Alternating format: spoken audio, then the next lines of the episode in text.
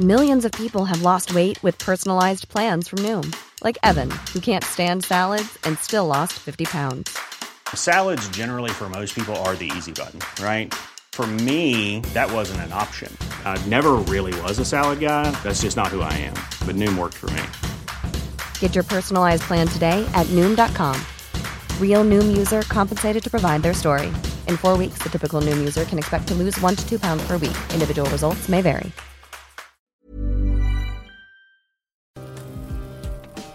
People can change anything they want to. And that means everything in the world. Show me any country, and there'll be people in it. It's time to take the humanity back into the center of the ring and follow that for a time. You know, think on that. Without people, you're nothing. Without people, you're nothing. Stoke the fire. All right, welcome to episode number 17. We're climbing the numbers ever higher, and we're back for another one this week. Matt Stocks, Jesse Leach, as always, we're your hosts. And this is Stoke the Fire. Pull up a chair, come enjoy the flames, the warmth. Um, Jesse, why don't you tell the good people watching and or listening who today's guest is, and then we will bring him onto the show.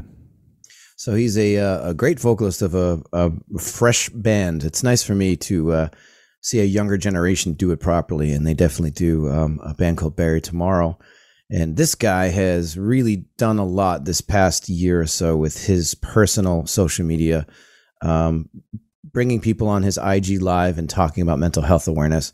So he already won a ton of points in my book, and I was actually able to go on with him and have a great chat. Lovely guy.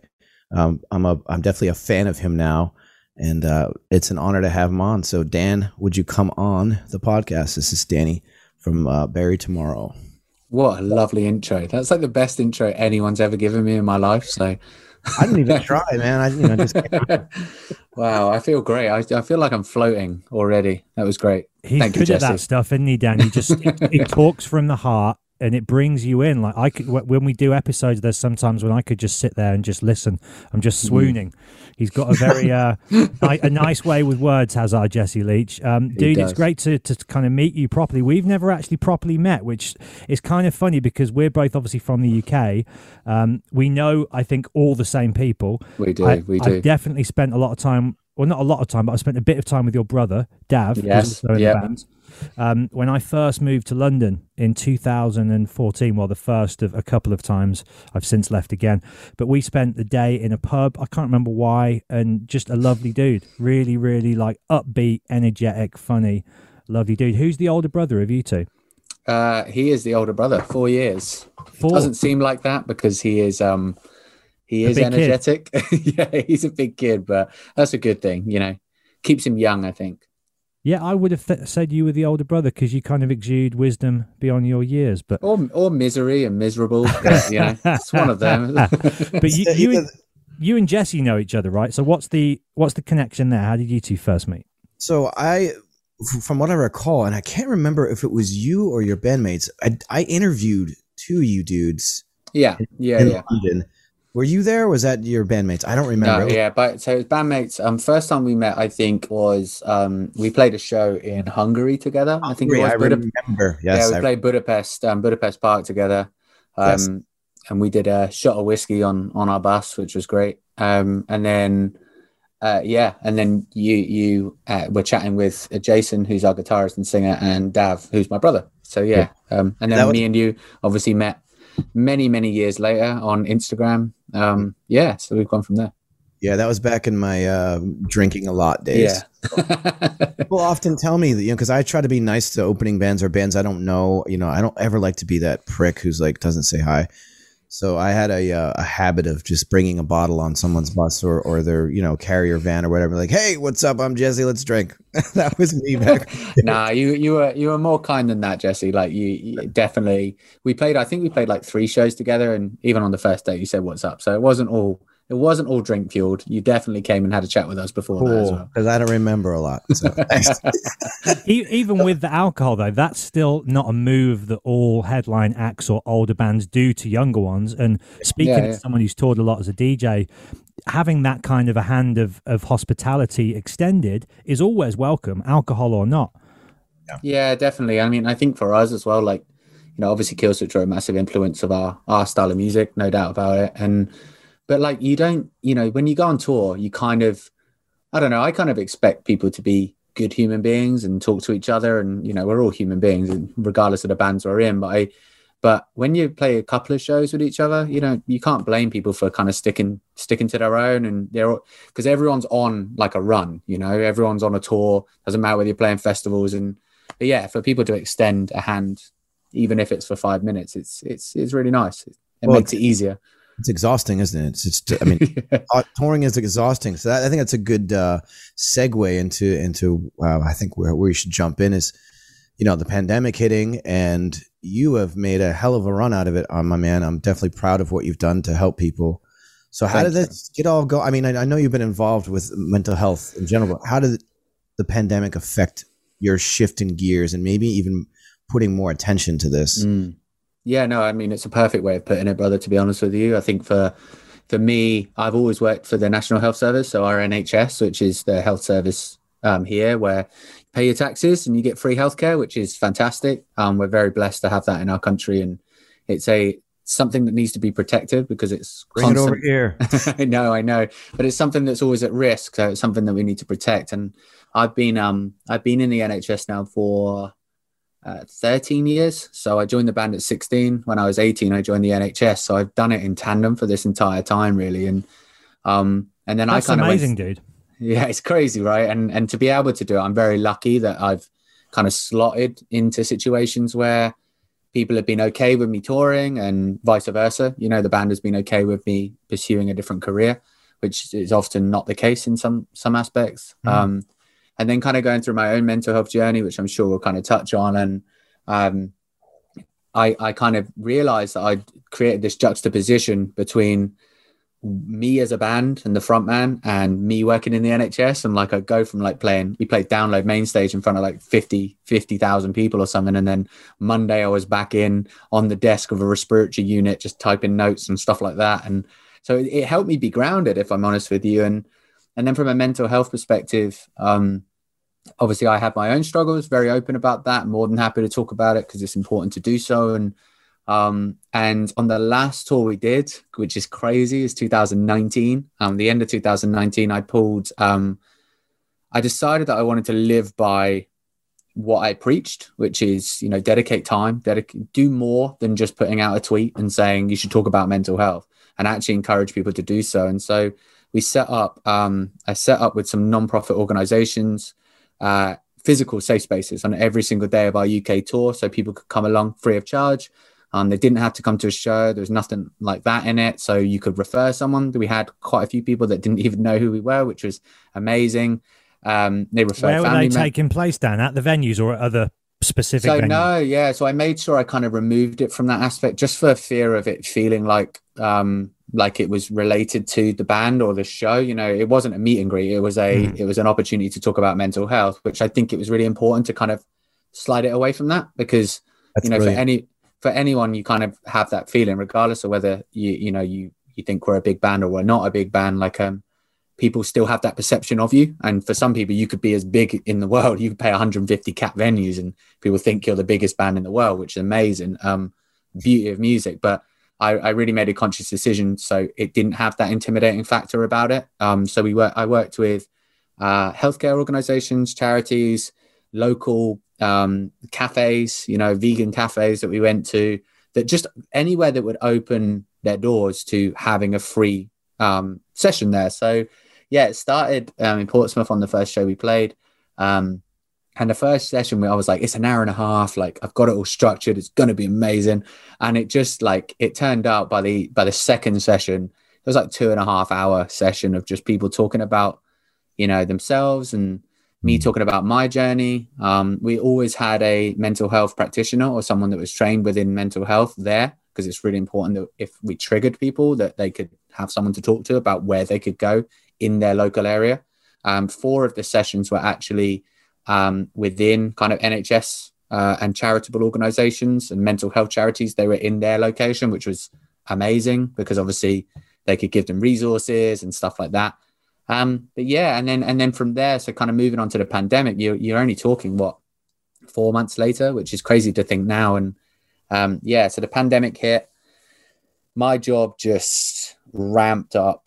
Um, you know, I, I, I moved from a job which was kind of about um, cultural improvement within our healthcare. You know, really thinking about diversity and inclusivity and equality and equity mainly rather than equality, but equity more than anything. Um, and then I moved into a job where I was looking after um, staff well-being. So I was the program lead for our staff's well-being, which is the first time, probably in the entire time I've been in the NHS, where I've really seen a focus on how our doctors, nurses, AHPs, physios, admin, cleaners, catering, whatever it may be, um, how they feel about this crazy thing that was going on. And so I got moved into this role. Um, Just as the pandemic was kicking off like literally it was because wow. of the pandemic so I, I, got moved i got made a program lead which was amazing a really good opportunity for me and it was kind of a weird one because like this is like a dream job for me in a time that's absolutely mental. And my other job had just you know the band had just kind of stopped you know and as we all did you know and we just stopped immediately. And and so we got into that boat but i just put you know thousand percent. I was working um 90 hour weeks went on some icu wards um ITU as well, infectious disease units, just making sure that they were all okay. Um, and then everyone else, because obviously there's so many people that were affected by this, not only on a like there watching all the tragedy and the death and the, the stuff that went on, but also the other side of it of just fatigue and what the hell's going on and all that kind of stuff.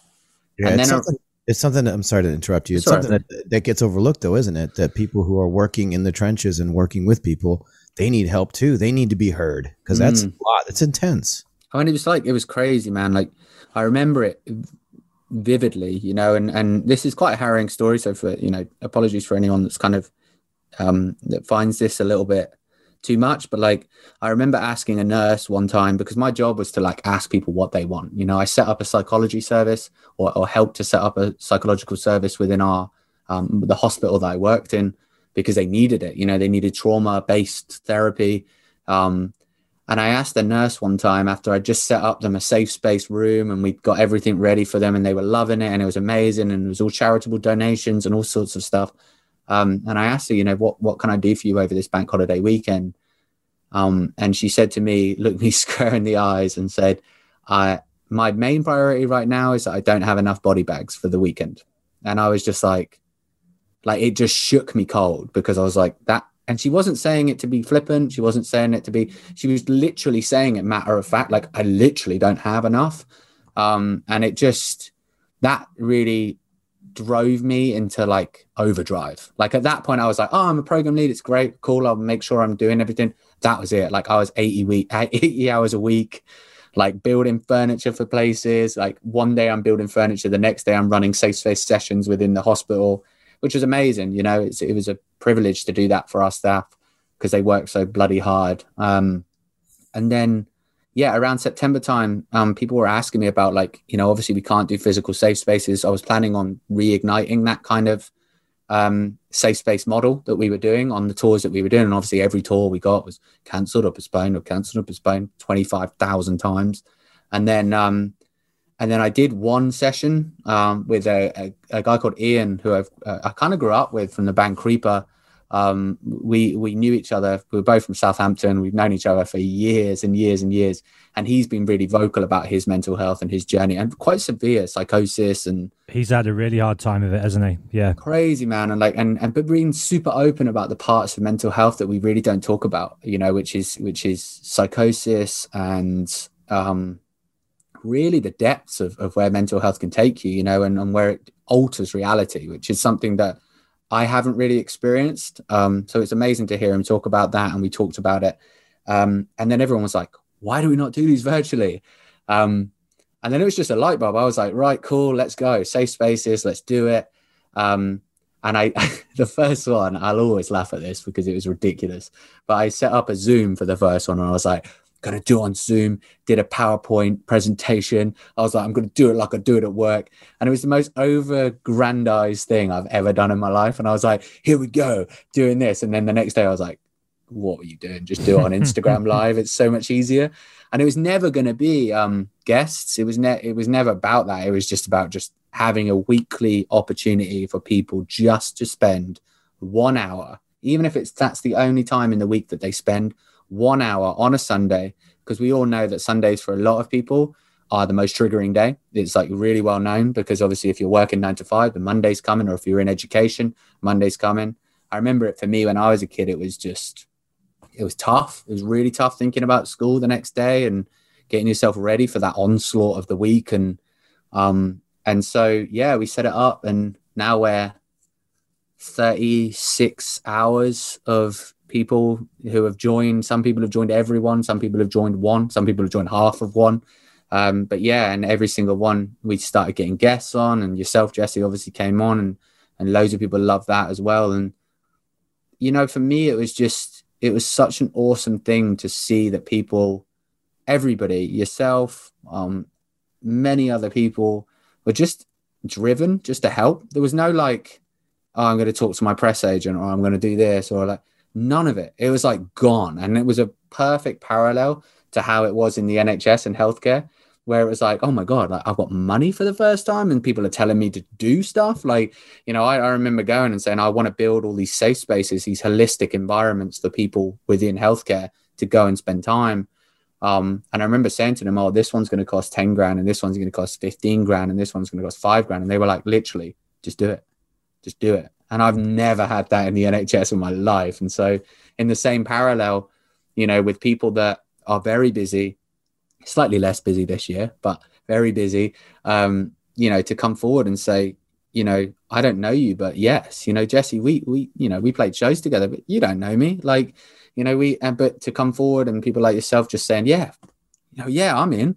Let's do it. Let's make it work. And you know that that's the pleasure of of the process and it's the silver lining of a really dark time you know i think that you know for me and and i actually want to ask you this question but before i'll preface it with this for me, even just doing this podcast and allowing people to tell their stories and being able to learn to listen, I've learned so much about listening this past, uh, you know, couple months we've been doing this. Two things, twofold question. Number one, and I'm, I'm assuming I know the answer, but I want you to talk on it.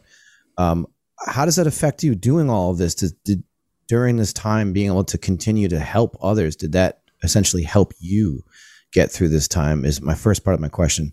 And then if you want to follow it up with, how did you get into this? You you mentioned when you were young, you got into this. Like, what drew you? Where where does this come from, and why did you decide to take that path at such a young age? Yeah, I mean, I think I think you're right. I think you know part of my diagnosis and part of like what I what I go through. You know, I've, I've got generalized anxiety disorder um, and chronic depression as well, and um, diagnosed and and something that I know that I'm going to go in peaks and troughs. Like um, anyone that has diagnosis as well, anyone that doesn't have diagnosis, we all understand peaks and troughs, and we understand that you know it can be one day you can be up for all the right reasons, one day you can be down for all the wrong reasons, and it's just one of those things that you've kind of got to learn to manage that. And so, so part of my diagnosis is around like putting it in a logical way you know, and talking about it and trying to like make sense of it. Sometimes that doesn't work. Sometimes it just sends me down a rabbit hole. Other times it really does, and I can talk about it and I can be be able to kind of cathartically just express myself and just say, well, yeah, you know what, like, yeah, I was in bathroom stalls at work, crying my eyes out, and I couldn't. I wanted to rip my skin off my body because I just didn't know what to do, and um, and I'm able to say that. And, and I, the reason why I say it with conviction is because it's, it helps me realize that that's okay. You know, and so many people, uh, you know, will roll out, it's okay not to be okay. It's okay not to be okay. It's okay not to be okay. But it's like, it's about like really getting down to what that means.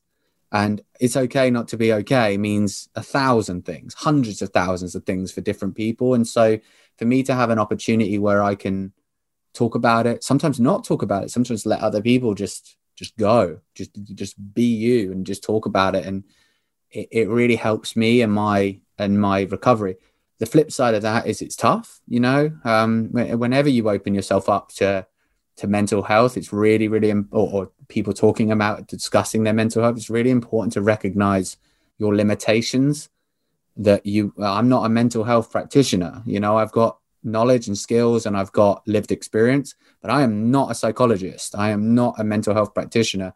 Um, and so it's really important to understand those limitations and not coldly or callously or clinically, but like be able to just recognize that, recognize where your limitations end, where it's less about sharing lived experience and sharing thoughts and ideas and more about like diagnosis, treatment, then you need to signpost like straight away. And, and sometimes that gets quite hard because you hear, you know, of course, Jesse, you're, you know, Jesse and Matt, you're both, I'm sure, opening up these kind of conversations. You'll, you you open up Pandora's box sometimes and you hear some things that you can't unhear, you know, and, and you have to be in the right mindset and the right headspace to be able to constructively give that advice, you know, and, and so, yeah, for me, it helps. I think after Black Flame, I think doing the Black Flame tour that we did in 2019 and doing the physical safe spaces, I was it, it really affected me because I think I came away and just went, wow, okay, I was really worried about that. There's the anxiety of running the sessions.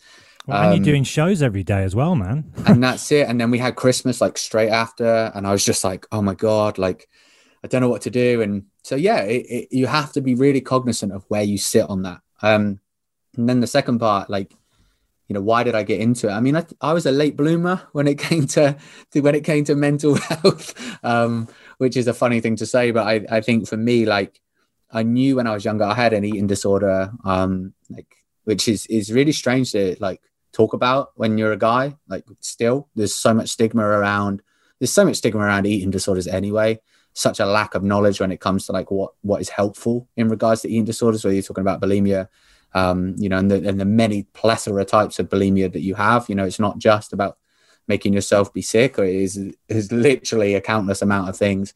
Um, or anorexia um, nervosa, uh, nervosa, um, no, nervosa, yeah, um, is what what I had. Um, and you know, and but I didn't recognize it. You know, I completely didn't recognize it. Um, and then I was, you know, we whistle stop tour about Dan's Dan's therapy here, but like um, I was assaulted when I was younger because um, I was so skinny um, and I had long, long emo hair. I was I was in that subculture and I was loving life when I was in that subculture.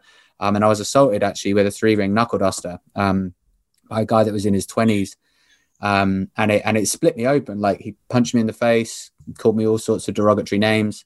Um, as they do. Um, and I kind of stood there with my girlfriend at the time, and he had his girlfriend there and his dog, which always rings mentally in my head of like I can uh, not understand, but I can kind of be like, oh, you're fueled up on alcohol or you're just you know out for a fight, but you're going for a casual stroll with your missus, like, um, just yeah, so much hate. Oh, it's crazy, and I was 15, and and it really akins like um I don't know, you know, Matt, you you probably know Jesse, you might be an avid fan, I don't know, but you know, Coronation Street at the moment are running a a uh, a story at the moment around um, and for anyone that doesn't know coronation street's a long-standing sitcom in the uk longest standing sitcom in the uk soap opera not sitcom. Oh yes it is yes. It ain't that funny. It's not funny at all. Um, no it's not funny. Um, but they're running this story at the moment which is akin to um, many people will know about sophie lancaster Sophie Lancaster was um, an alternative girl who her and her boyfriend were walking through a park one day and were set upon. Um, and and it's the basically it's a lot of the learning around the fact that she was killed um, and but she went to hospital and the judgment that she had even in the hospital from people from her dreads the way she looked her mom has set up the lancaster foundation or sophie lancaster foundation which is based around um, uh, improving lives of people within alternative subcultures and beyond and, and reducing hate crime essentially so they're running this in parallel and and the reason why I bring that up, it I reflect on this a lot about that time and like what that was. And it was a hate crime, you know, it was alternative subculture, didn't like me, you know, could have akin me to all sorts of other kind of protected characteristics or whatever. Um, but that happened and and it kind of spiraled me into this odd mindset of like suppress, suppress everything don't show emotion. I went to family funerals, I went, you know, birthday parties. I wouldn't be happy and I wouldn't be sad. I would just be nothing. And that was up until I was around. Dan, 20... was that because you felt like the subculture that you were in, emo, a part of that was like the shame that comes with that and I was attacked. Maybe I did something maybe I provoked it just by being me. Mm. so were you trying to like suppress your personality kind of yeah I mean kind of a bit. I think yes. I mean first thing I did I had hair down to here and I shaved my head the next day um, which is very telling. Like, he separated my nose. My nose is split down to here. Um, they they sorted me out though. I, I got rhino free rhinoplasty, which was great. So now I've got a perfectly straight nose. You can say you li- never know. You're a very handsome man. it was it was a little bit like this before, so he did me a favor. Um, but the um, but yeah, I think a bit of that, Matt. But I also think there was like a a recognition at a really early age that it made me so angry that um I was really scared actually. And it sounds like I'm not I'm not a hard person at all, but like it made me like scared that if someone got in my face or did that again, what I would do. You know, just out of you know even Oh yeah. preemptively, you know, and like just out of in- instinct, someone gets in your face. I'm like, bang, back to that moment. I, I was scared. And so I realized that actually, if I suppress everything, I'm never going to be upset about that. I'm never going to be bothered about how people think about me or what I look like or how I was or why I wore skinny jeans or why I had long hair because I just didn't care because I was me. Um, but, you know, looking back, it was really unhealthy. And, and around the time I was about 25, 26, had an absolutely cataclysmic break um, where all the emotion just just Yeah, you, you can only suppress for so long before you just crack. I know that really well. I I lived that myself. That's Mm. that's intense, dude. So yeah, and once you're there you're just like and it's really weird when you break because everyone thinks like oh you break and you're just really sad all the time and like it wasn't that at all. Like it was around the time i got engaged which is probably thinking about it a little bit of a trigger weirdly. Not because i was unhappy but the opposite. So i was ecstatic. So i couldn't curb my emotion. And so when i shut up that was it. Like the next step down is going down. And, and i think for me it opened me up and and all of this trauma all of this upset all of this angst all of this emotion just came out. And and it came out so acutely that um it was a really dark time really worrying really um you know i can i can i wouldn't say you know i was idealizing you know suicidal thoughts or anything like that but i can definitely see how a sustained period uh, any longer and not having the knowledge that I had in my head when it came to support networks that I had around me, um, the work, the jobs that I did because I worked in healthcare at that point, I could, it would have been another two days, another three days, and it would have been bad, you know, and and so so yeah, I mean, and then you do this thing, this weird thing where you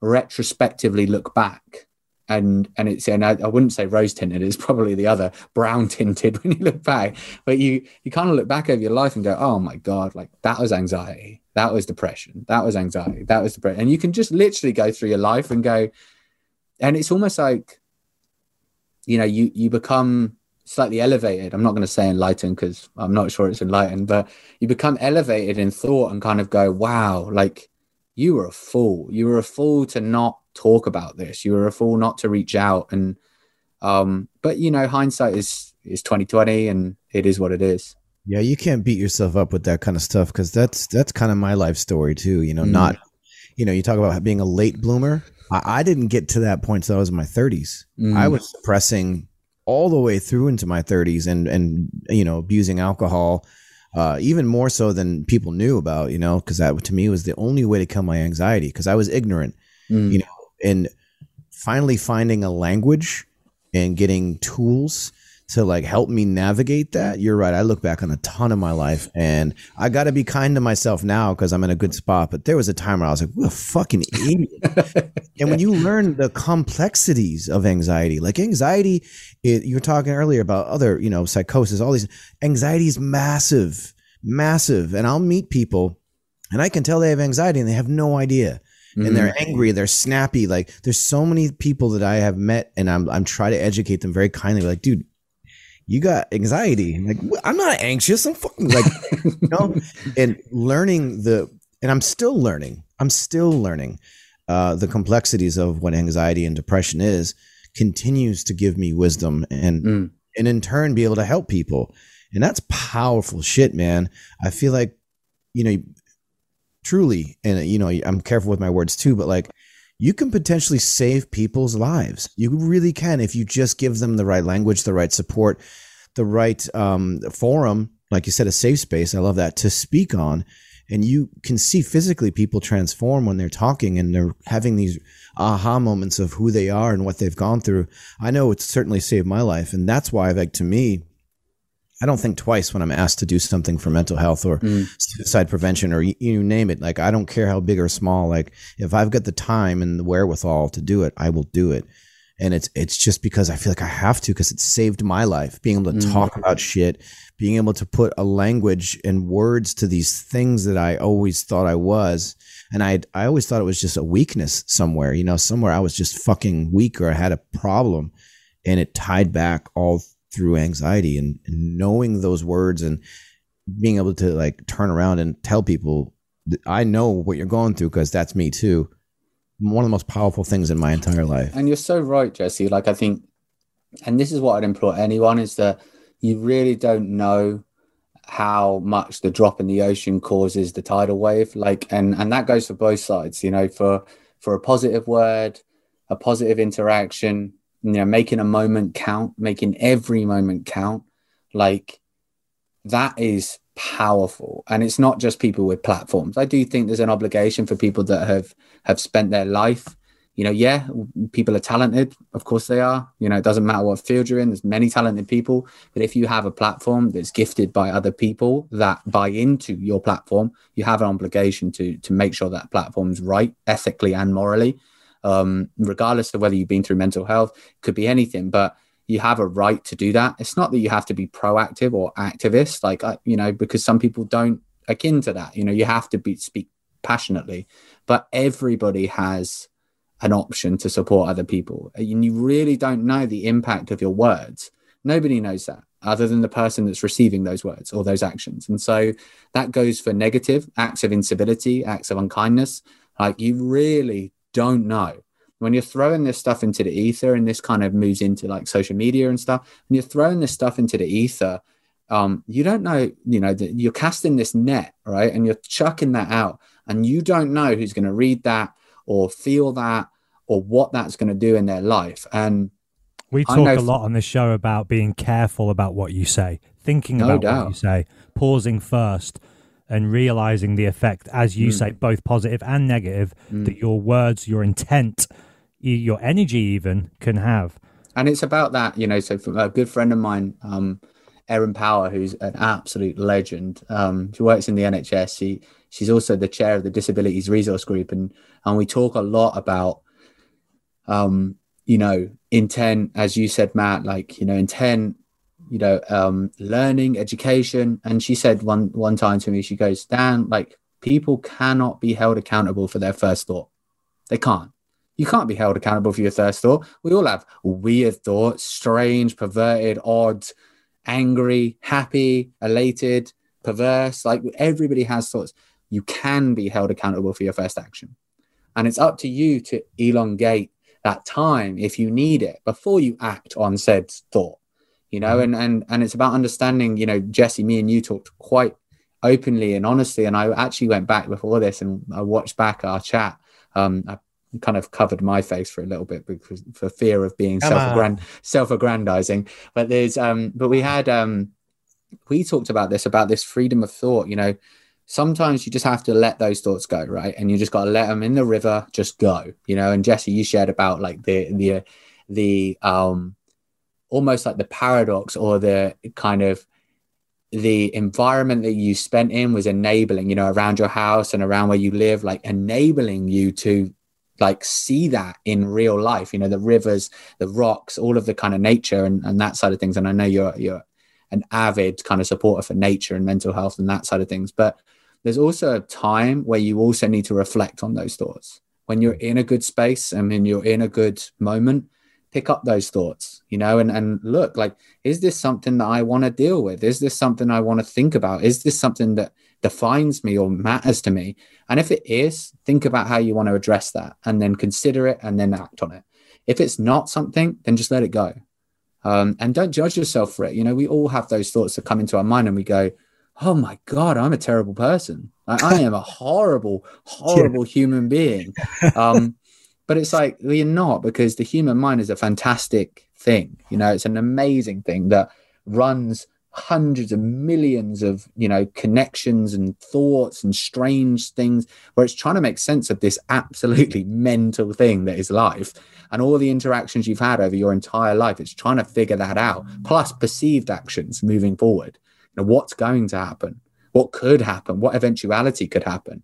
And that's mm. the problem about trying to decode that and go wait what's real and what's not real? Um and that's where anxiety you know obviously it sucks a little bit because you go into fight or flight mode and you go oh my god a saber-tooth tiger is going to come and eat me and you're sat in your front room. Like you're just like wait a minute that's not right. Like no, there's no immediate threat here you know? And so yeah it's just about being cognizant and giving yourself space. And there's such a uh, there's such a stigma around mindfulness i think still and meditation um, people think it's all about you know just sticks and and being kind of hippie and stuff like that. And there is a place for that. And I, you know i'm more power to it. I if you want to immerse yourself fully in the environment that you spend use your joysticks and your your time like more power to you. Um for me it's more about creating space.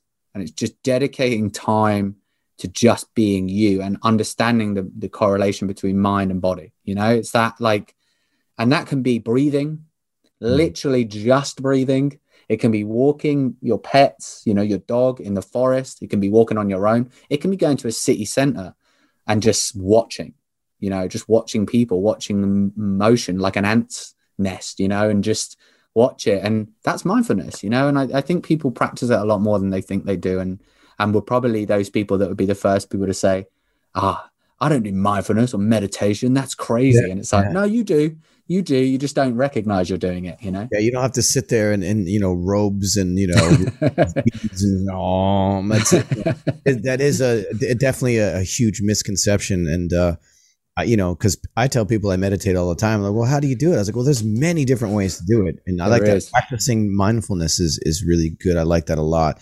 And i think you know i've been studying this uh, lately just dealing with the brain and sort of the elasticity of the brain that we actually have mm. to to change things. And I, I have de- delved into you know uh, microdosing psychedelic therapy, and there's a whole new school of thought about changing one's brain and personality, and a lot of that does have to do with meditation. And um, you can actually shrink that part of your brain that causes anxiety. This is a new study I've been reading about where practicing meditation and being mindful of yourself breathing, like all of these things, you're putting it into play. You can physically transform things up here. Mm. And, and help things connect in a different way. So that pathway of anxiety that you have when that one thought triggers you and you spiral into that usual fight or flight crazy mode, you over time those synapses will connect to others. You can mm.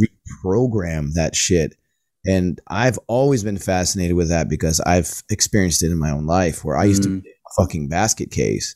And if I didn't have a drink in my hand, or especially at a social environment, if I didn't have a drink in my hand, I couldn't function at mm. all. And it's it's powerful shit, man. But it's and, you know it's the most powerful muscle in the in the body, right? So it's you know it's the most evolving mm. thing in our body, right? It controls every element of your entire body, both cognitively, forward thinking, as I said, like this perceptive nature. What makes us human is understanding what could be, what might be.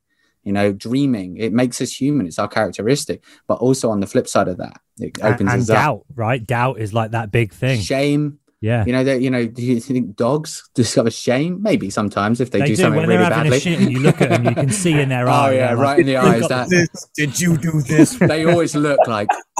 Um, but yeah, I, I, think I think you're so right, um, Jesse, and I think that's you know part of the stigma that goes alongside mental health is that we're on this really steep learning curve. And like all the mental health professionals in the world would be like, we know what we're talking about because it'd be really odd if you went to a psychologist and they went, I've got no clue, mate. Have a go. Have a go let's try it. I'll give you a bit one of these pills and maybe try a bit of mindfulness. But, but it's recognizing that we're on this crazy steep uh, learning curve. You know, we've been cutting people open to look what's inside since the dawn of time. Like since since humans evolved from the primordial soup and realized that we had a skeleton inside us, we cut each other open to understand what it was. Sometimes without consent, bit hmm. odd, but you know we did you know and we recognized it and that's where some of the most heinous crimes of the in the world have been where medical science physical science have, have where we've understood but we've also progressed incredibly um an incredibly elongated amount of time by doing that. You know, oh, put that back in, or I fix that. Oh, that worked. Oh, that didn't work. They died. Or that did work and they survived. Great. You know, and, and but with mental health, it doesn't work in that way because also human nature is evolving mentally. You know, this, you know, you well, technology look- as well, right? If you look at the impact, you mentioned the word earlier, and we won't focus on it for too long, but you have to obviously talk about the extreme damaging effect of social media on our human brain because we're not equipped to deal with like a sea of thousands. I mean, maybe if you spent your whole life famous and you're used to being under the spotlight, you certainly, perhaps over time, develop coping mechanisms. But if you're a regular Joe and all of a sudden 80,000 people on the internet hate you because you go viral for some stupid thing you've said or whatever, human beings can't process that. We can't process that hate and that negativity in I, the same I think way it's really that, like, hard. Oh, sorry, sorry. No, go on. Uh, but I think it's really hard for anybody to process, you know, conflict like in any way. I, I think it's an incredibly hard skill to learn. Like assertiveness without being a dick is really, really hard, you know. And um, I do quite a few talks about like leadership development and people development, you know, and, and within my workplace. And like people just don't understand because we want to shy away from it. You know, we're not built for conflict, we're built for running and getting away from that conflict.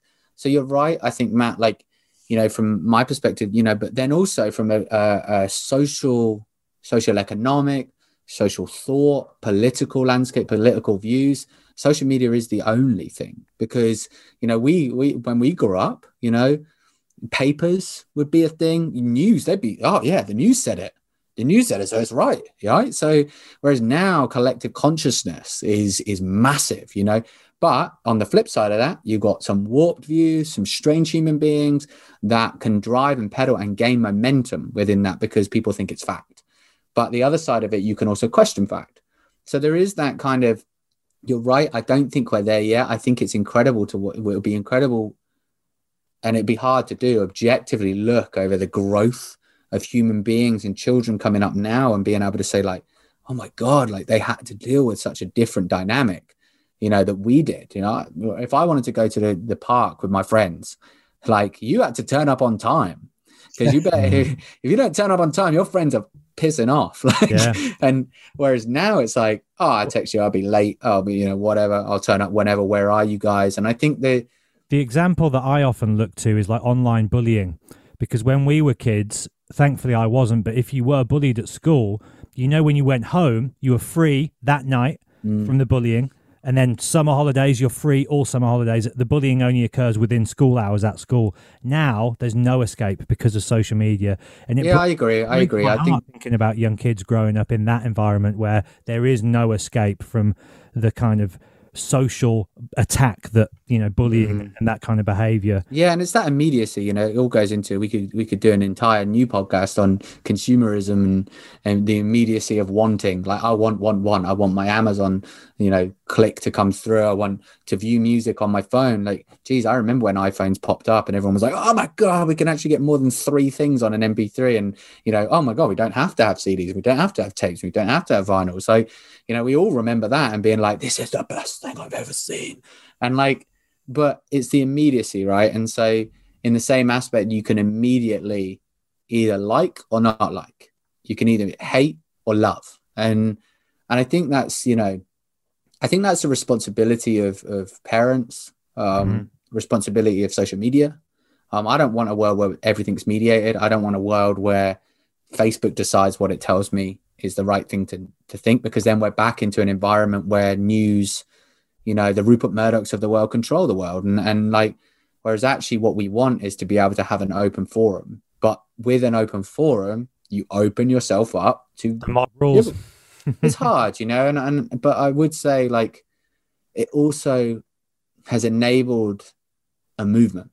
Like there are so many movements, social movements. You know, you only need to look over the last twelve months, you know, and and look at George Floyd, look at um, you know, Meghan Markle and the you know the interview that happened with with Oprah. Look at um, in the UK, Sarah Everard, um, who was tragically murdered, and you look at the social collective consciousness that moves alongside that, and it outweighs a lot of the time some of the the warped, strange views that people have. And actually, it's about you know, yeah, let's let's get on that bandwagon. And some of it's tokenistic, of course it is. Some people are like, yeah, I'm on the bandwagon, but they're not on it.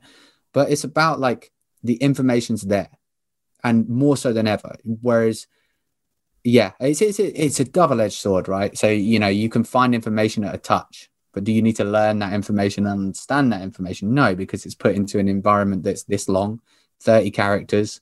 Ah, now I, I'm on board. It's like, do you uh, do you understand the dynamics of saying you're on board? You know, and so yeah, it's it's tough. Um, there are pros and cons, but yeah, it is a it's definitely something that has is having an impact on mental health, um, positively and negatively, because there's a lot of movements that are moving alongside it as well. Yeah, you're talking about like the you know back in the day with music, for example, and what I've noticed a lot lately with um, mental health and discussion well not even discussions arguments really uh, and and how we do interact via text and the internet and you know the lack of body language, the lack of uh, looking someone in the eye, the lack of of watching someone um, or hearing a tone of voice, even taking all that out of uh, us and the human experience, how dangerous that is, and how devoid of like actual interaction we're having. That lack of discussion, that lack of empathy that we should be having for each other. The things we see on the internet are, are so hyper negative sometimes mm. that you know for sure if a person was in front of you and in, in your face and you're speaking to them, there's so much that registers with the human psyche that's missing from the internet. And I mm-hmm. think uh, of conversations that I've had during this time of, you know, crazy division on, on so many different aspects. And I have met people where they are, you know, socially distant because I do a lot of kayaking, hiking, and I'll see people overhear conversations. You know, this one particular conversation, I was pick, packing up my kayak and I was hearing a political discussion between someone who is very obviously right and someone who is very obviously left. And it was an argument. And I actually interjected myself and stood there for a good half hour and left you know, long story short, we all left that conversation sort of feeling each other out and going, wow, I'm glad we sat here mm. and talked about it and it was amazing to me and it also just struck me as like we need more of this and how difficult is that to have happen and mm. it's such a detriment to us as humans not being able to see and feel and hear each other mm. when have these talks about bullying politics religion whatever the case may be and, and people that, say you know like people say education is the is the route to to solving acts of discrimination, acts of incivility, acts of unkindness or inclusivity, uh, uninclusivity, but it's not. It's not. So the yearning for education is the key. You want to want it. So if you want to learn about a culture, about a gender, about a sexuality, about a religion, about a faith, you know, if you want to learn about that, then naturally you're probably not going to be a discriminative person because you want to know. Like tell me i i want to i want to be enriched by you you know? The problem being is with social media you're absolutely right jesse like you have an ability to turn off. When things get uncomfortable you turn off. Well progression is uncomfortable. Progression is vulnerable putting yourself out there and saying i believe this and someone goes that's a wrong thing to believe. And you go oh no. With a social media you can go lock screen see you later or delete my profile. Like and and this is it you know we are human beings are storytellers right? That's our we're, we're clan based people or, or, organisms. That's what we do you know that we're here clan and the only way we shared our stories was by telling each other you know and those stories would be slightly more embellished they'd be slightly more outlandish but you'd learn from those stories you know and i think that's a key do, theme that's been coming up a lot. Yeah and what you do, Against mentioned storytelling, right? Yeah, and that's huge, you know, yeah. because you feel that passion, you know, you feel that energy, you feel like, you know, so many people will tell you what they don't stand for, and no one will tell you what they stand for because they're damn scared of being challenged, yeah. you know, and and that's a big thing, you know, this feeling of there's so many people out there you'll see on social media where you're like, oh my god, you've told me about that. You don't like the left, you don't like the right, you don't like progression, you don't like regression so what do you like? And mm-hmm. But it's about because they know it's clickbait. If you write something inflammatory about any side, you're going to get reaction. Um, and it's a part of the internet, a dark part of the internet that I just don't understand. I've never understood trolling. I've never understanding about hating a band so much that you'll go on their page, watch the whole song, and write something about hating them. The, the it's like- YouTube, the YouTube thumbs down thing for me, I think, is one of the most ridiculous. I think if you don't like a video on YouTube, right, a universe of entertainment, don't hit thumbs down and watch the thing hating your life. Move on to the next fucking video that you do like. So we've had like these weird things. Jesse, you'll have had this. I'm absolutely positive. Where someone will I'm say, say something, yes before you say it. someone will say something so inflammatory Yeah. that you respond, right? And I, I've many years ago, um, you know, many people in bands are like, "Don't comment, just don't comment." You know, you're doing well when people start really hating you. That's when you're like, "Ah, yeah, man. Yeah. We're, we're hitting it now because people have got an opinion about us. Whereas before, no one even knew. It was about five people in a pub going, I don't like you. I like you. And you go, sweet. If they stayed in the room, it was win. Uh, like now we're in a situation where you've got this tranche of people that are like, we despise your band. We think your lead singer's terrible. And you're like, okay, cool, man. Um, but but understanding that, like, but they will say something. So that's okay, right? I don't like this band. Cool. Whatever. Move on. Don't read it. Don't comment there's these people that will say like gravely offensive stuff and you're like oh my god like Why? and you'll bite right and you'll bite and you'll go that's Dangerous. not, that's not true and then they go and then they go thanks so much for responding and you're Mhm. like That's That's all What? they want, man. They're attention seeking. They just want to be acknowledged. Can I ask both of you this? Can I ask both of you this? As frontmen, as people who stand on stages and put yourselves out there physically, emotionally, and you have your but individual struggles, how do you cope with meanness and, you know, negativity and spite and the comments that either come via the internet or just in real life if you see someone and they're like oh your show tonight like as frontmen on that stage how do you cope with mud being thrown at you if, if we want to put it in that way because it's hard man it must be like and, and physically dan you mentioned you had an eating disorder growing up like to be on the covers of magazines and on tv screens not many like, matt but yeah you know, you must be like nitpicking all of that all the time. So, Jesse, let's go to you first. How do you deal and cope with being a frontman, being in the public eye? Yeah, I uh, I've changed my coping mechanisms, thankfully, but uh, a lot of it used to be alcohol. And if you look back on the internet, and I I've done this, I've done this. Um, I looked bloated and sick for a good chunk of time there, um, and it was because I couldn't deal with the criticism. It was because I couldn't deal with the insecurities. I was having so much trouble with my instrument, which I didn't know I needed surgery, that it caused me all this anxiety. And then the people who were continuing to hate on me for not being a particular singer or a particular style of singer that they liked or didn't like, uh, which is a unique situation when you have two singers in a band, that shit ate me alive for a little while. And I was fronting like it wasn't. And my coping mechanism was drinking and being sarcastic about it and sort of just being whatever. And I've turned that into, thankfully, you know, to find some self love, which I still am working on, uh, and to find some, uh, you know, therapy and surgery and vocal technique, all these things that really helped me deal better as a singer. Um, and then coming out of surgery, rehabbing my voice and touring with Iron Maiden, the first tour back, the first show back was opening for Iron Maiden. That was a huge test to like, how do you deal with people who probably don't give a shit about you or, or blatantly don't want to hear your band and they're just standing there like, get the fuck off the stage.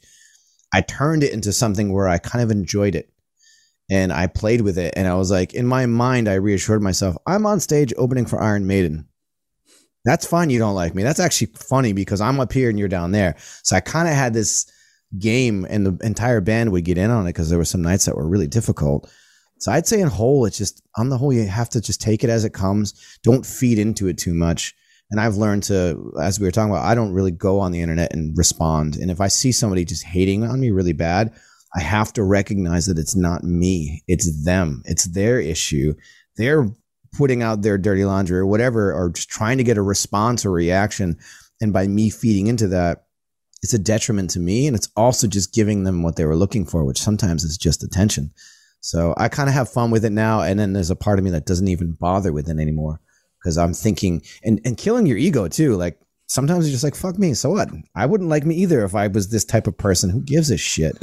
I've learned to let go of a lot of it, but that's through practice. You know, I haven't always been like that. I definitely masked and numbed myself for a while to, to figure out who the fuck I was. And to get where I am now. So it's it's never easy, but it gets easier the more you sort of deal with it, I guess. Yeah, I mean, I think for me, like, I'm lucky because I've I also work in healthcare, and I think something that a lot of people struggle with in bands is that they believe their own hype. You know, especially if you get success, you know, and and you know, and you're you're surrounded. Yeah, probably less so now because there's a lot of kind of self self produced, self made, like that kind of stuff. But like, you know, certainly around like major labels, labels, management, like they're not telling you that you're bad. They're not telling you you're, you're they're like, you're going to be the biggest thing ever. And mm. like, you know, and we've, we've, I've been in the band since I was 16 years old. Like I became a man in this band. Like I toured Europe when I was 16. Like, and for me, like being in the NHS, like everybody is searching, right? If you're putting something out into the world, you're searching for not only like acceptance, and that's not acceptance in like, I really want to be loved. Some people do. I really, really want to be loved. But like, you're just acceptance, your purpose, right? One of the fundamental meanings of life, one of the fundamental questions of life is what is my purpose? Mm-hmm. What what am I? Who am I? What does this matter? You get into your 30s, your 40s, your 50s, you're asking yourself consistently at junctures in your life, like, what am I? is this still the same thing for me is this still my same purpose you know and and i think for me like having the nhs and working in healthcare like i haven't had that. It's not that i haven't had moments. Of course everybody has moments when you're in a band. I've t- you know we toured the world and being able to do so and so lucky to be able to do so you know and like great like that i'm super lucky. And there's moments where you forget that and you you know you act like a bit of a dick and a diva and you oh i'm not touring on that tour bus because it's not as good as that tour bus. And it's like jesus christ catch yourself on. And like but it's it's kind of easier for me to come down sometimes um, because i don't immerse myself regardless of how big the band gets or doesn't get. I work for the nhs i've committed to working for my healthcare. And so the next day i go in i find that gratitude um there. I find that purpose there because it's hard and it's tough and it and it really it really tests you on another level, you know, and and this is coming from a, a straight white man, right? There's the epitome of privilege triangle. I put me right up here on top, right? And but a guy that's tattooed that is in a band that is going into senior management levels within healthcare. There's not many people that, that, look similar to me. And you put yourself in that level for, for people to go, who are you? What do you stand for? Who are you? And you have to have a really good sense of self to be able to say, you know what? No, the reason why I'm here is X. The reason why I'm here is to help people. Like, and it sounds really overtly grandeur, and I could, you know, oh, give me all the praise, but it, that's what makes me sleep at night. That I'm dedicating hours to something for me that really matters regardless of whether it's mental health or physical health. Like mm. I am putting energy into the world that is good energy. Um, and I think that helps me in relation to the question, like battle against that because like people do hate our band. People despise me as a frontman. Like whatever. And I think the other part of that is also cultivating a safe environment for your fans. So like our shows, like I can honestly say probably one show I can remember and it was, a, funnily enough, it was a chain reaction when we played America in 2010, where someone really, really like hated us, despised us, like really gave it some. Um, and I can honestly say that I think that's the only time in our career where we were really like there was difficult shows as you said jesse like you know you play those shows with those bands where their fans are their fans like i remember we did you know, you guys know them very well. Like we did it with Trivium, and Trivium fans are Trivium fans. Mm-hmm. It's like they love Trivium, they love them to death, and you know we have fun with it. And I, I, enjoy a challenge. Like I love it. Like I push myself in all aspects of my life. Like I love a challenge, so I, I get off on that a little bit. Like, oh yeah, you don't like us? I'll show you. we played um we played places like Brutal Assault, where the only band that sings, but also like going to like the metalcore side of things. When we grew up, like Killswitch had been a band for what five, six, seven, eight years. Like, you know, and and when we came about, like it was like a new band didn't play metal core, if you will, or melodic metal. Like you didn't do it. It was like at that specific time around 2007, 2008, it was like you have to be the heaviest band on the world. You have to be, you know, all the bands started doing the deathcore or the death metal thing, and all the logos were crazy and epic. And we were put on bills in as a local band with all these bands that are just like brutally heavy bands like blast beats and gravity blasts and and we were the band like that did the chorus you know the da, da, da, da, da, chorus you know and, and so you had to get thick skin you know you had to be like no we we have a purpose and and then at that moment we started cultivating our fan base and our fan base was about being safe and it was about enjoying it and i you know and there has been and it's not for a round of applause but if you want to do a round of applause fine um but it is it we that was where we made the step like I've been to merch every single show for my entire career. Doesn't or I've stepped out and met people because for two reasons. It's not because I want the credit or I want the uh, to self-aggrandize, but it is two reasons. One, because they are your money. They are your people. They are your fans. They are everything to why you are where you are. So you can learn a lot when you speak speak to people because they'll tell you, especially in Germany, they'll bloody tell you if oh, they yeah. don't like your band. Oh, yeah. oh, I like that, but why so poppy? And you're like, oh, great, thanks. Um, but that's not me. That's... album good. Why this one not so good? yeah, and it happens. Oh yeah, why did why? you decide? Why did you decide to go so poppy with this album? Uh, and I'm like, oh yeah, great, thanks. That was the heaviest album we've ever done, but that's cool. Um, but like, you learn a lot, right? And and the reason why I bring that up for the question, Matt, is like, is because you also understand that kind of it pulls you back down to that level. And Never when you create that yeah. when you create that community it's very very hard for external parties or people on the periphery as we all have in bands that get bigger and bigger but you've got people that are like oh, i'm undecided. I like them sometimes. I like some songs. And they'll stand at the back and sometimes they're well into it sometimes they're not so into it and that's cool. Like i i've been like that for bands. You sit at the back and you know at the time of the beer and you just go yeah, not as good as last time, but it, it kind of silences them because they see the energy of the people that are there are all in. You know, yeah, it's not you have to focus on, right? When you're the performer, it's like it's not about those people. It's about oh, you you dig this, so I see you, and then mm. making that connection that helps carry you through. But it also, uh, um, you know, and you, we've all been there, right? You've gone to see a band. It doesn't matter, you know, what genre it's in. It, it really doesn't. And you are that person, right? You don't know the band and you sit at the back and the energy is palpable. And you can even, it doesn't even have to be like they don't have to even play a note, right? They, they don't even have to be on stage. And you can feel that room just drop. And you're like, oh my God, this band are big. And it can be a 150 capacity venue, or it can be a 50 capacity venue, or it can be a 50,000 capacity. You're like, they've got it they've got it. I don't like I don't know what it is, but they've got it. You know. Yeah, I remember seeing. Uh, I don't know if you guys are familiar with the band Elbow. Yeah, um, I saw them in New York City, and it was a performance in front of a massive audience, and the way that he was able to just. I can't even explain it. It's like the air got sucked out of the room, and I just felt like I was in a small pub mm. watching a storyteller.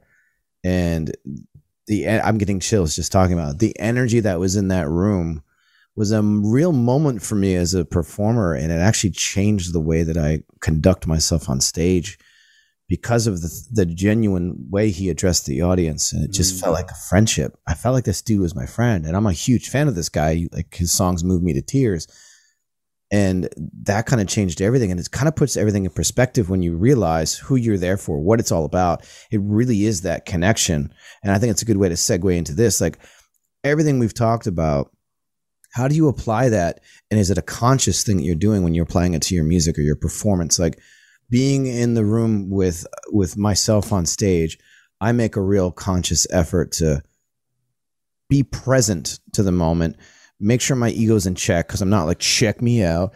It's legitimately like we're in this together. I know I'm desperately want you guys to feel what I feel so we can have this crazy communion together. And that I think is initially before I even had the language for the words, like that was my first recognition into like how mental health matters because that you do create a space. You are in control from stage. You can put out your awkwardness and people know, right? If you're having an off night or you're like I know I can see performers and like, oh, they're not in a good space. And you can see when they are, when they're not. How important that is to show that from stage and to provide this sort of space and make even a conscious effort of like, tonight I'm going to really extend myself to give as much as I receive. Mm. Yeah, I mean, I completely agree. And I think like that's the hard bit. That's where the fatigue comes in as well, right? Because you. Totally. You realize your responsibility, right? And so you have a responsibility. Someone's and, and a base level monetarily, people have paid money to see you do what you do. And as a vocalist like Jesse, I can absolutely kind of relate the, the fragility of the voice. Like, I can't go on stage and restring my voice. You know, I can't go on stage half-assed, like because it's a voice. You know, and there's nothing you can do. When that goes, it goes. And so, you know, and there is that responsibility. So also with responsibility is added pressure. You know, and so I I, I get that.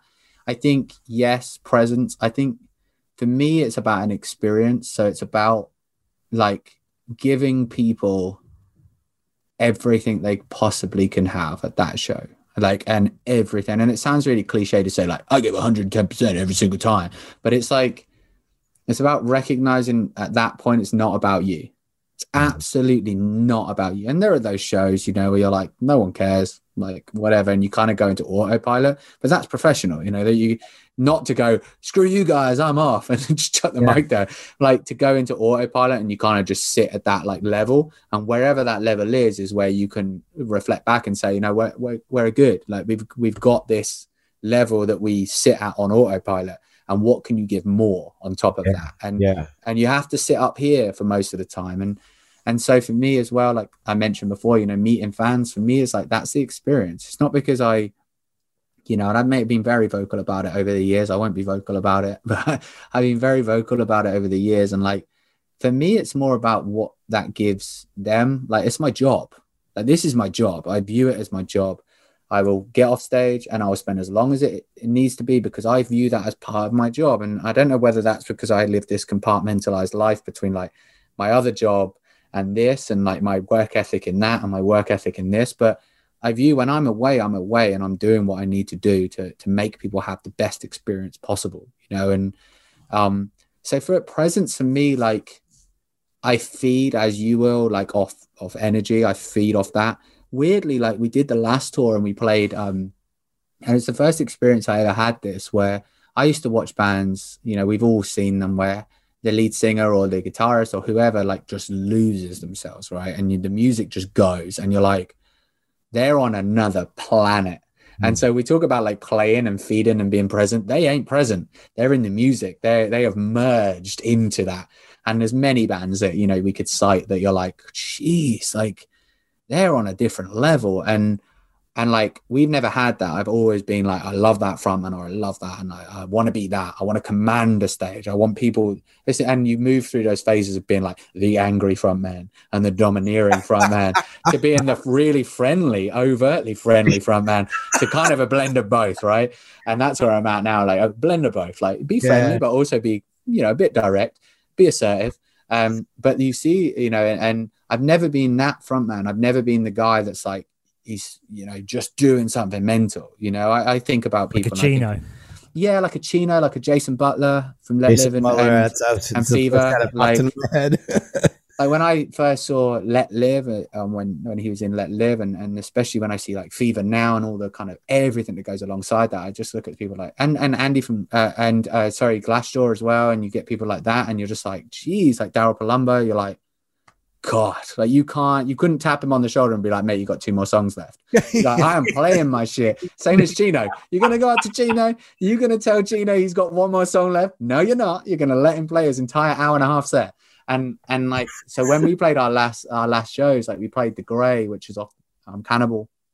Cannibal is like um very you know, openly about my mental health, my depreciated mental health my journey, you know, and it's it's less about like prescriptive as like this song's about depression and this song's about OCD. It's more about just the madness that it was, you know, and it is, and it continues to be.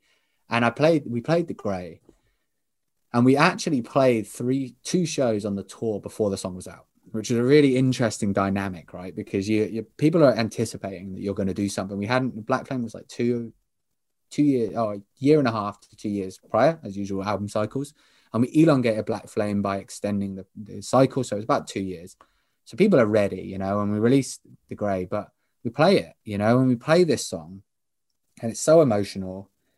And we've done, I've done songs about mental health in the past, but they've been my like wrapped up in metaphor. You know, they've been wrapped up in like, what could it mean? It could mean Dan's absolutely crazy, or it could mean that it's something else. And whereas that this was really obvious. And so played this song. I've never felt anything like it never uh, and it's very hard you'll probably relate jesse it's very hard to have new things you know and i've you know been in a band for 14 15 years like like there's many things that i'm like yeah that's really cool but it's not new i've done it before and it's great you know i can feel that experience again. This was new and i hmm. was like oh my god i'm emotional they're emotional the band are going like dan's emotional oh my god and there was this feeling of like this this energy hmm. that I didn't care. I legitimately did not care what they did, what they sang along to, what they were about. I was removed from the situation. I mean, that was like crazy. And I don't know if it'll ever happen again. Um, mm. because there was something special about that, and you know, being on a Black Flame tour, you know, we did the the album in cycle, like the full uh, in full, and then we played it as like an encore, and it was like we did. I talked about mental health for the first time on stage. I really opened up, and it just created this moment where it was like there's people crying in the audience, people upset, and some people like crying because they have a release, you know, and they say like, "Wow, okay, like I'm like that. That relates to me." And um, yeah, and it just created this ethos around, or not an ethos, but this atmosphere around that moment where I was like, "Oh my god, I've never felt this before." And but it was addictive. It was addictive. Like I was, it hyped it the next night. You know, it was, and it wasn't like I was putting it on. It was like this is coming. I can feel this. You know, it's like playing the, the biggest song on your set where you're like, oh, I know this is going to pop off. And you start getting excited and you're like, here we go. I can't wait to see this crowd. Um, but I was excited for people not to know the song and just be in it, you know. And obviously, as the tour went on, people knew it more because it was out. And and then you had that added connection of people singing those words, knowing the meaning and feeling them.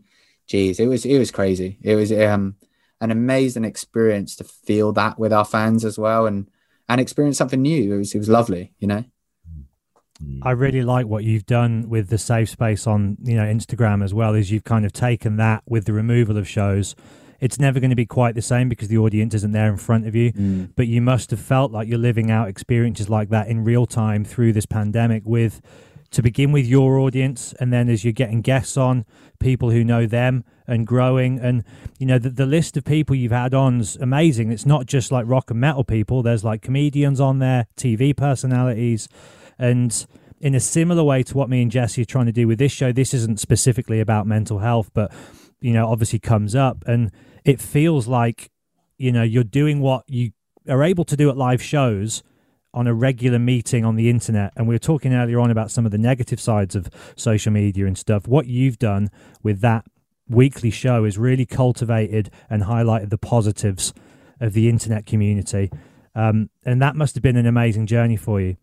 Yeah i mean it's, crazy. You know you don't you never expected it. Like i don't have that sense of self-aggrandizing or, or grandeur. Like i don't believe i just did it. I just did it. I was like i want to do it. I'm going to put it out. If 100 people turn up if five people turn up at least those people would have had a chat, you know. And yes, obviously the fact that I had like a, it, I could identify a need by the amount of people, uh, by the demand, you know. And, and when you see the demand, you're like, oh my god, like people want this, you know. And and then that's what spurs you on because originally it was going to be, I think I started it in um, September.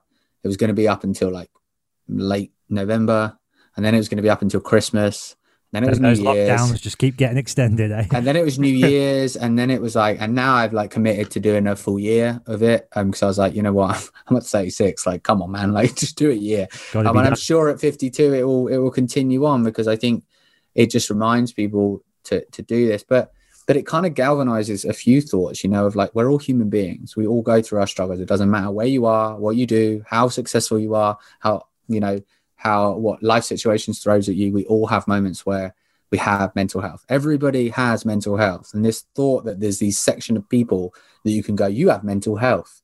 No, everyone has a mental health because everyone has a brain. Like if you don't well, have a brain, it's the same as physical health, isn't it?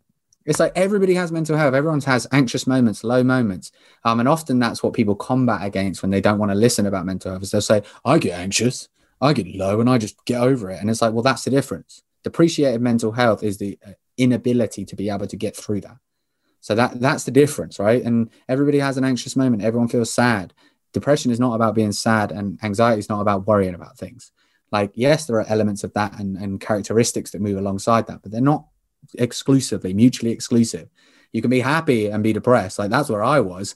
I was in a moment where I was like, I feel this out of body experience where I'm not enjoying anything in life. I'm not desperately sad about things in life. I'm not crying about things all the time, but I'm in this position where I'm like, I don't enjoy this. You know, we did one of the biggest tours of our lives. So we did architects. Um, uh, it was it was architects tour post Tom passing away. It was there coming back, uh, immensely emotive tour. You know, immensely emotive. Um, an absolute privilege and honor to be asked to be on a tour like that. You know, we didn't have to be there. You know, and and to be asked amazing. And so there was that kind of going alongside it, but alongside that, I was in this stasis of just like you know going through my own stuff at the time, and maybe it added to it, maybe the emotive factor of it, you know, impacted. There was wasn't that connection, or maybe there was a lot of connection. Who knows? But you know, for me, doing safe space and getting people talking about it and getting people just stigma is reduced by people at sharing experience. That's it like there is no other way to reduce stigma because there isn't one prescriptive thing about mental health that you can go, ah, if you have depression, you have X. That's how you're going to be. And these are the symptoms, and this is the cure. Doesn't work with mental health. And so everybody's experience is valid and crucial. And so when people share about those experiences, you can get comfortable in talking about those experiences. You feel a weight lift, not only for yourself, but for others. And so when people talk, you know, I've been in rooms at the start where someone said, like, you know, I have psychosis, you know, I have schizophrenia maybe. And you feel the room just go, you're like, oh God, are we going to talk about this? You know, and this is really scary. Like, this is something I've never talked. It's only scary because you don't talk about it. Yeah. And, it, and it's grave and it's acute and it's, you know, it's like cancer. People talk about, oh, we're not going to talk about cancer because it's really scary. Yeah, it is, but it's also something that happens. So let's talk about it. Same as death, same as, you know, the meaning of life, you know, all sorts of things that we just don't talk about, you know, because they're really scary stuff. Same as mental health, you know, and I think we're moving closer to things like anxiety and depression being understood. Um, but we're definitely not in things like neurodiversity, um, things like bipolar, um, some of the kind of um, the, the, social elements of things. So uh, Asperger's, um, things like that, like where we autism, where people need to be given a platform to be able to explain their situation, be able to talk about what it feels like day to day. Once you can hear that, you can feel the emotion because the first time you hear it, you go, that's someone's experience. Great. Let that person go on in their experience. The second time you hear it, you go, wait, like this is a thing, you know, this is real. Like, and this isn't, I can't be indifferent by this because I've heard it again, you know, and indifference is the, the, the root of all discrimination, right? And it's the worst part of discrimination is indifference. Oh, it doesn't happen. Mental health doesn't happen because I don't suffer with it. Mm. Racism doesn't happen. Yeah, it does. But I don't see it. Well, yeah, yeah, it does. You know, and, and that's and and that for me is like it's not saying that you I set up safe space to suddenly battle all of that stuff, but it is just an opportunity for people to just be real. You know, and and I'll be really candid on here. Like, you know, I I interviewed um, Tim, Tim Lambesis, and and it was a, I was petrified. You know, I was like, what does this feel? How do I feel about this? You know, his story, what what went on. Like, I was just, I it it nearly saw me off. Like, I nearly didn't do that. I nearly didn't do other after that. You know, and and because I was like what's this reflection on me um you know and it's selfish because it's like no, like this is a part I wanted to talk about what it felt like for people within the prison system and mental health. It's a massive, massive part about people re- rehabilitation coming outside of prison and mental health. Um, I um, got asked years ago to to support with um, going in and discussing mental health with prisoners and and getting trying to debunk some of this stuff because half of the reason why people end up there is because they're not addressing some of the trauma that's gone on in, in the past. And so um, it was a real opportunity for me to kind of go like, this is a world I've never, I've never even been close to, you know, and, and I didn't have the opportunity back then. I ended up not being able to do it because I moved jobs, but I was like, such a missed opportunity for me to go and talk and be part of that and to, to hear his story, um, you know, and make no, you know, and not have to be um, judgmental either way, not have to do that because that's not the forum. The forum is there for someone to talk about their story and people make their own minds up about it. I'm not telling anyone they should feel one way or the other. I'm also not telling people they should feel one way or the other about mental health or my mental health. I'm just saying this is it. This is a story.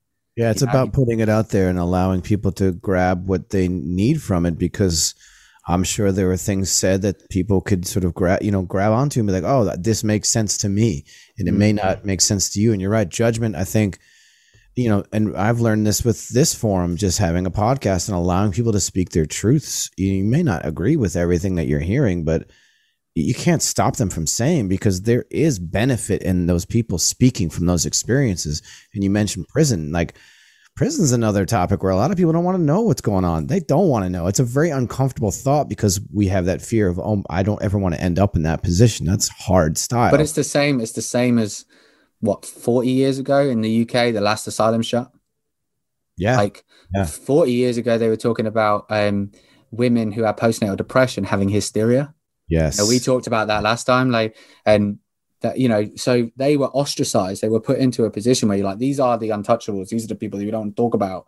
And it's like, yes, you know, people that are tried and convicted for for crimes that they commit they you know they are in a position where they need to pay back to society. They need to do their time. They need to do that. I believe in it wholeheartedly. I mm. believe that most criminal justice systems are flawed if i'm honest because they don't 100% because all you do is you chuck someone in a hole. The whole ethos of prison anyway is bonkers right? When you think about it objectively you think you've been bad put you in a in a room and you stay there for a duration of time. You come out of said room you're better yeah, super healthy, right? Yeah, that makes sense. you know, and and I, it's crazy, you know. And then there are people that are dangerous to society. There are people that um, you know, that need to not be in society. I believe that as well. Um, yeah. you know, and we won't go into death penalty. I don't believe in the death penalty. The only reason why I don't believe in the death penalty is because you can't take it back. Um, you know, oh, pardon, sorry, you weren't guilty, but now you're not here anymore. Sorry.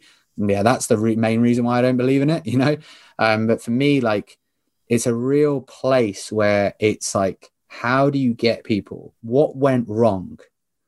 If you can understand cause, you can understand effect, right?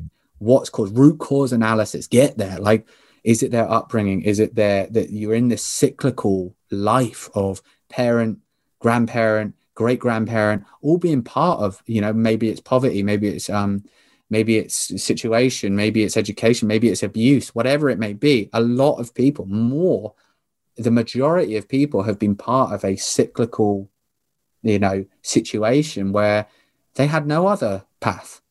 They had no other choice because they were going to be thrust into an environment where you either do that or you die, you know. And I just, I, I worry, I worry gravely about people and their and re-entering society as a marked one, you know, re-entering society as a you're not good enough and you never will be, and you know, if we truly believe, and this is kind of get off my soapbox, Dan, but like if we truly believe in rehabilitation and the justice system, we should also not hinder people's opportunities to re-enter society. Because we create this odd paradox where people re- re-enter society yet can't get a job they can't get insurance they can't get social security they can't get healthcare. So they're in this position where you're like well you haven't re-entered society you're paying for this for the rest of your life yeah. And some people believe that that's the right thing.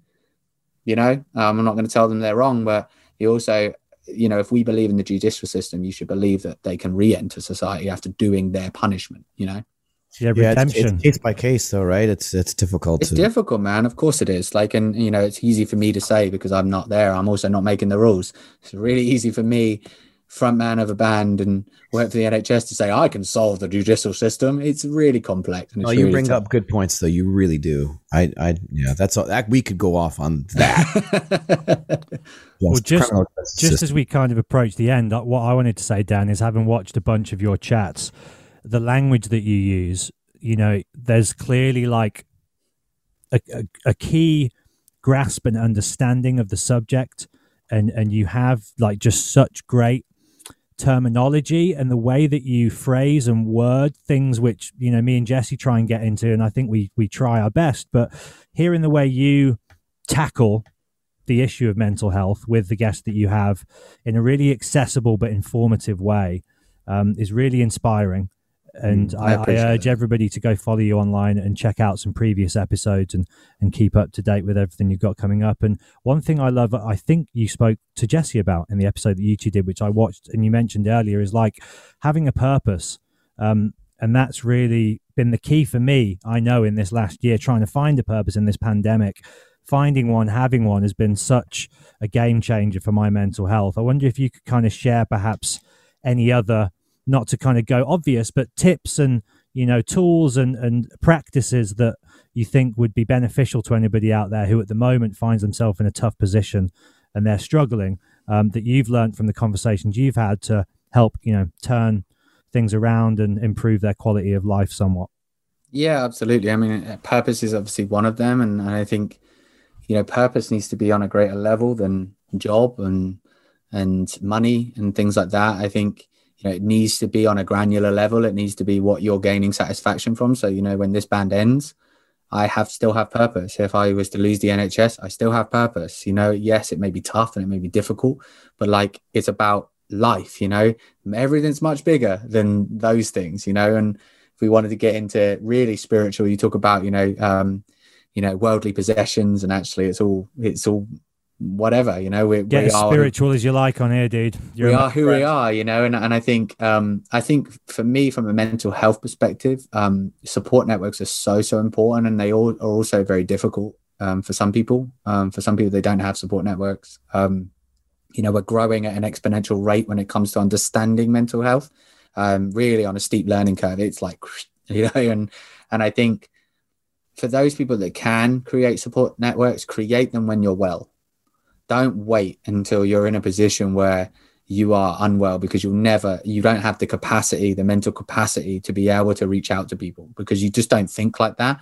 For anybody that's experienced moments of crisis you are not in the right frame of mind to go hang on a minute i'm going to ring that person and that's great i'm going to talk to them they're going to solve it.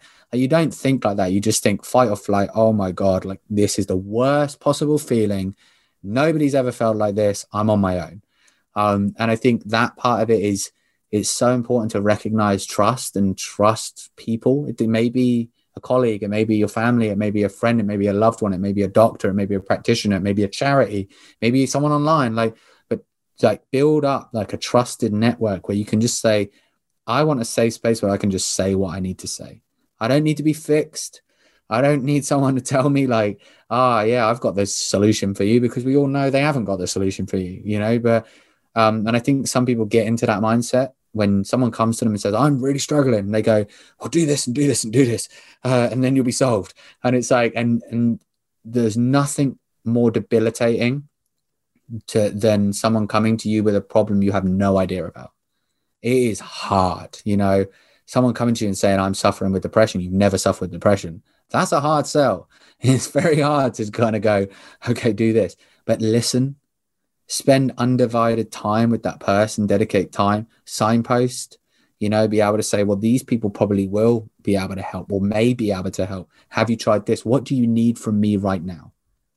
Like, and that's it. You know, what do you, you know, what do you need from me right this second? And it may be a cup of tea, it may be a, a arm round each other, or it may be actually that you do have a bit more lived experience and share your story. How did you get through it? You know, and um, and the other aspect of it we talked about quite a lot. Um, is is just sharing experience and not sharing gra- uh, uh, like a grandized experience not saying like oh i had anxiety and i got over it. Sweet. Like that's cool you know whatever. Like that's amazing that you did that. But sharing the dark parts sharing the upsetting parts but sharing them safely you know make sure that you're not because it's really easy within mental health for us to have this kind of collective consciousness where we all become depreciated because we're all talking about how terrible it is you know, and then there's a really bad part of eating disorders where it's this collective mindset with eating disorders where you're like, you know, the, it was a rise of this thing, inspiration and stuff like that, where you can become this collective illness almost.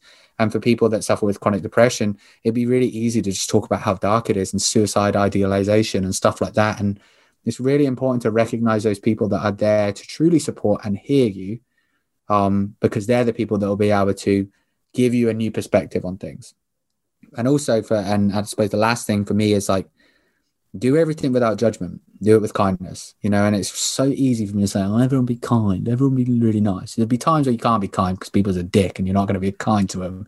But there are moments where you need, you just need to breathe. We talked about it before. Stop before you say something. Consider the impact of what you're about to say in all walks of life, you know, and that goes for diversity, inclusivity, equality, equity, mental health, wellness, well-being, polit- politics, social economics, whatever it is, stop and think before you say it because that you will never ever know the impact of what you've just said you know and and and good or bad. And so choose your words carefully make sure you're doing it with from an informed perspective but also when people that are sharing stories make sure you're sharing it with the caveat that you're not an expert we're lived by experience you know i'm not an expert on mental health i'm just an expert on my own mental health you know and, and that's part of it I think that's a period on the sentence. well spoken, my friend. I uh, have a, a lot of admiration for you as a human. Uh, and definitely as a musician as well, because since our talk, I've definitely done a bit of research on your music and not just playing with you, but actually looking on YouTube and watching you perform. And Thank Uh, you, brother. I commend you, dude. You're doing you're doing everything right. Um, I definitely uh, consider you a distant friend, and I look forward to someday getting on the same bill, getting on the same festival, having a laugh with you, and having us sit down and then talk. So, big pleasure. Thank you so much for coming on and sharing your wisdom and your experience and your humility. It's Thank awesome. you so much, Jesse. I really appreciate that. Appreciate you, man. And Matt, of course. I appreciate you too. Well, we're just down the road, dude. I'll be in London a fair bit over summer. So is that where you live? Are you in London? uh, I'm Southampton, but yeah, I mean, it's a train away. So I'm sure I'll be in London soon enough and we can catch up. Yeah, it'd be nice to see you in person, man. And um, yeah, raise a glass to to better days ahead. You know, I think that collectively all three of us have been through our fair share of shit, and it's nice to be in a place in life where you're, you know, around people who are trying to turn that pain into something positive, improve our own lives, help a lot other people along the way. And yeah, man, it's it's uh, it's been a pleasure having you on the show, and I look forward to in real life hangs, as they say these days. And I just want to say thank you guys for what you do as well. Like, regardless of whether this is specifically about mental health, there's always an undertone of that. And there's always an undertone of understanding and support. So that's really, really important. So, yeah. Um, and Jesse, obviously, thank you so much for coming on um, Safe Space and sharing your story as well, because it was an inherently vulnerable one, that one as well. So, yeah, thank you so much, guys. Got it. All right. Everyone go forth and enjoy life. that's the moral. oh, hold on a second. Before we go, I just, I, I just thought this would be fun to share with you guys. He's going to show us some clothes. Oh, yes. That's my professional outfit for today. You should have just been in like a squat and on the chair, just spinning slowly. So I, Reveal. uh, I uh, yeah, I was doing yard work um, before this because it, you know, I just Dude, it really is hot out there, huh? yeah, it's nice. So I didn't. we- We had a little scheduling Jealous. conflict, and I, I had like a two hour window. So I went out and mowed my entire lawn and did a bunch of yard work. and sweaty. I was getting ready to come on camera, so I literally was rushing. So I just threw this shirt on, which I love. It's like totally like a, like a weird Hawaiian shirt, and didn't even put pants on. And I was like, And it trips my eyes out with your background as well. So it's Oh, like yeah, it's just "That's." I do that intentionally. It's a to lot. it's just people like out. a magic. It's like a magic eye thing, you know. It's like I think I can see Jesus right now. yeah. And look, Whoa! it's the whole room. If you spin the camera, I think I might be sick. Oh. There you go. w- welcome to my life, Dan. This is every week. Ah. Dude, this is like a fairground ride. and you can see Matt like how English we are as well. It's just, Yeah, I mean, just I in tried a to be a library, little bit. I tried to be a little bit ostentatious with this, but I did. I did hide the Hello Kitty stuff from my wife, that just sits there. and I think her bra as well just sat there as well. There you go. That mirror is very Highlight it at the end. That's well, it, dude, um, yeah, congratulations on everything as well, Thank man. you, man. um, it's it's it's been a real pleasure, like, yeah, getting to know you today. Um, and yeah, I hope we can, you know, spend more time going forward. And um, yeah, just on behalf of me and Jesse, and I'm sure everybody who gets to hear and listen to this, thank you for all the work you do, and big up, man. Thank you, brothers. I know I really appreciate it, guys, and thanks so much for inviting me on.